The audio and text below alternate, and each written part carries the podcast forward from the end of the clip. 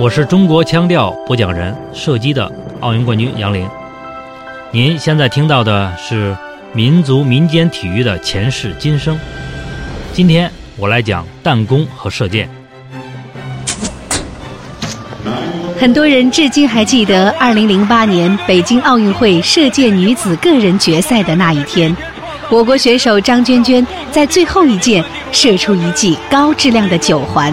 以一分优势击败韩国队，二十四年不败神话，摘得中国射箭队第一枚奥运金牌。金牌，张娟娟创造了中国射箭的历史。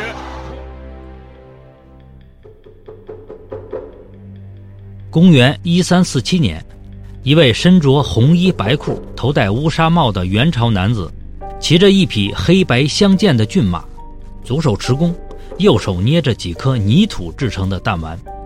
他正在空旷的山脚下搜寻着猎物，眼神里全是机警。元代画家赵雍把这场景画成了画叫做《携弹游骑图》，现在收藏于北京故宫博物院。画家生动描绘的活动，既是一种狩猎活动，也是一种体育活动，叫做弹弓术。二郎神。你的庙宇已经修复中国古代的很多传说、小说、历史文献中都记载了使用弹弓术的人物。最知名的要数二郎神，他携弹弓、携猎犬的形象，成为古代弹弓术的最佳代言人。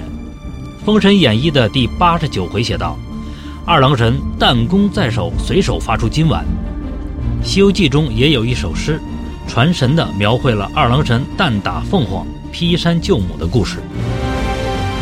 腰挎弹弓新月样，手执三尖两刃枪。斧劈桃山曾救母，弹打挺罗双凤凰。在体育专业人士眼中，弹弓术绝对不是小男孩打鸟玩的 Y 字形弹弓，而是一种具有较强威慑力和杀伤力的武术暗器。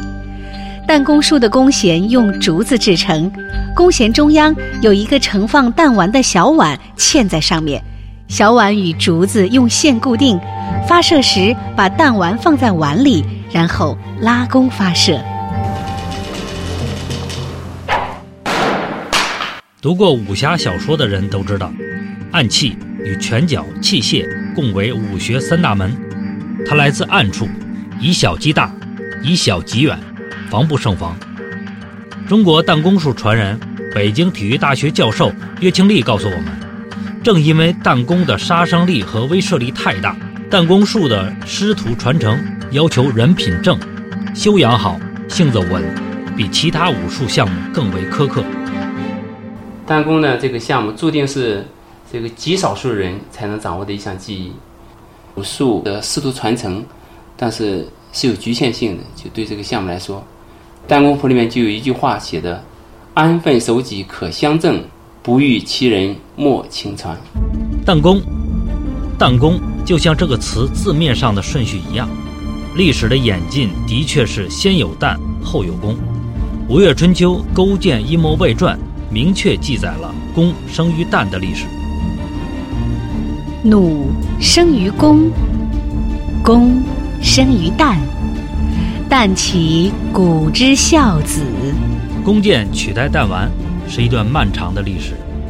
由于弹弓弹射的力量、射程和杀伤力都比弓箭要弱，冷兵器时代最终选择了弓箭作为古代战争最重要的远射兵器。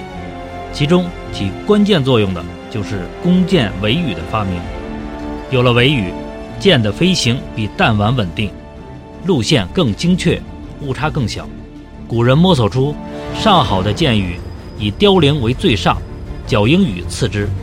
在北京，有一家聚源号弓箭铺，距今已创办四百年，曾是皇家御用兵工厂，完整保存了古代传统弓箭制作的复杂工艺和流程。聚源号的第十代传人杨福喜告诉我们，他的父亲杨文通曾经为毛主席做过一套弓箭。选用了一对，就是我在我们这个聚源号里边珍藏了好几代的一对白牛角，一个好手艺人一辈子也碰不上一两次。给毛主席做了一张那个白面的啊。从春秋时期孔子提出的礼乐射御书数这古六艺，到二零零五年北京体育大学武术学院正式成立弹弓队，到二零零六年巨源号弓箭被列入首批国家级非遗名录。再到张娟娟夺得2008年北京奥运会射箭女子个人赛金牌，中国的弹弓射箭运动乃至背后的射礼文化、社会发展空间越来越广阔。特别是射箭运动，不但在体育圈更加火热，同时也回归大众视野，面向普通市民的射箭馆越来越多。